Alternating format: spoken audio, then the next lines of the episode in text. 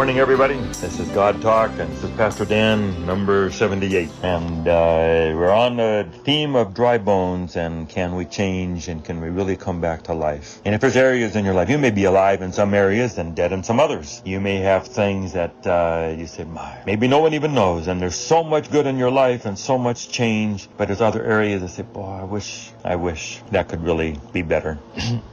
Here's the passage, Ezekiel chapter 37. And we read from Christ's object lesson that says, page 330, we can have all the attributes of God, and we don't have to have any of the attributes that we grew up with that are born. All the inherited or cultivated tendencies to wrongdoing, we don't have to keep any of them. We can be righteous in God. Yes, we're all going to have certain limits in uh, our physical vitality. Some of us have lost our hair. Some of us are going to be a certain size. We have a certain body shape that comes from certain backgrounds. And uh, we've all had certain experiences in our life. Maybe we didn't get a chance to have a certain education or financial resources. So there's going to be some some boundaries in some ways. But in some way, the promises here is that we can all come to life and live a powerful life. Athletes call it being in the zone. And we all have had a moment like that where you just can't miss. Golfers talk about the golf hole just looks like it's a foot wide and you can't miss. Basketball, the hoop looks big and you just have the moves and you have the instinct. I had a game when I was about 40 and kind of coming to the end of playing for the, with the kids all the time back in Chicago and all of a sudden I couldn't miss. And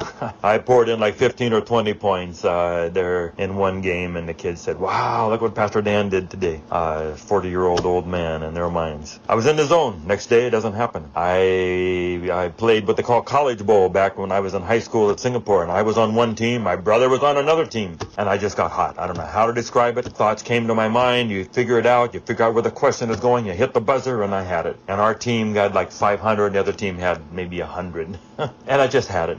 I could guess on stuff, and I got it. And the next day, it's gone. And you'll say, I wish I could live like that. Even as a preacher, sometimes you just know you're in the zone and you're in the spirit and the words are flowing and you're thinking and you're, you're, you're in sync with your audience and you you chose a message that's right in line with their, what they needed. And other days are hard and you're being criticized and your head's getting kicked in and you'll say, this is hard and you're not in the zone anymore. Can we learn to change and be in the zone? Psalm 37, 4, delight thyself in the Lord and he will grant you the desires of your heart. Is it possible to spend more of our lives at least alive? None of us are going to be Pollyanna, full of life all the time. We live in a sinful, broken world. We only see through a glass darkly. But can we be more alive than most of us are today? But God calls it the glory. That God has a glory for each of us. All have sinned and fallen short of the glory of God. They had the Shekinah glory, filled with the presence of God. The disciples, apostles were filled with the Holy Spirit and were on fire. Moses had to have a veil over him because he was just so glorious, so full of God and so full of life. And Ezekiel 37 is about being alive. Irenaeus, the famous bishop from France, said, the glory of God is a man fully alive. You've all met people. They just had glory. They were, they were alive. They were awake. They were fun to be with. And they, uh, the goodness just rubbed off on you because you were with these alive people. And you feel more alive when you're around them. The Bible says we were created to be like God. Ephesians 4, 24, righteous and holy. Hebrews 1 verse 3, in these last days God has sent his son, the radiance of his glory and the exact representation of his glory. So if we have Christ and we have his glory, we become more the radiance of God's glory and we are alive. That's who we want to be. We can change. 2 Corinthians 3 verse 18, we walk with unveiled faces. All reflect the Lord's glory. We're being transformed into his likeness with ever increasing glory alive. How's your glory today? That's the call. That's what's possible. So if we have stopped somewhere and fixated at a certain level and say, God comes and says, I want to take you to another level. That's this transformation series. Jesus said to Peter, I want to wash everywhere. I'll take you to the next level. You don't have to stop here. We don't want to do, take the effort to go to the next level. But God says, come on, let's go. I said to the kids at this academy here and in Orangewood and overseas, and I put different examples out and I said, sometimes we get the idea that God, God is boring, God, life with Him is boring. We can't do this, can't eat that, can't drink this, can't do that, can't watch those movies.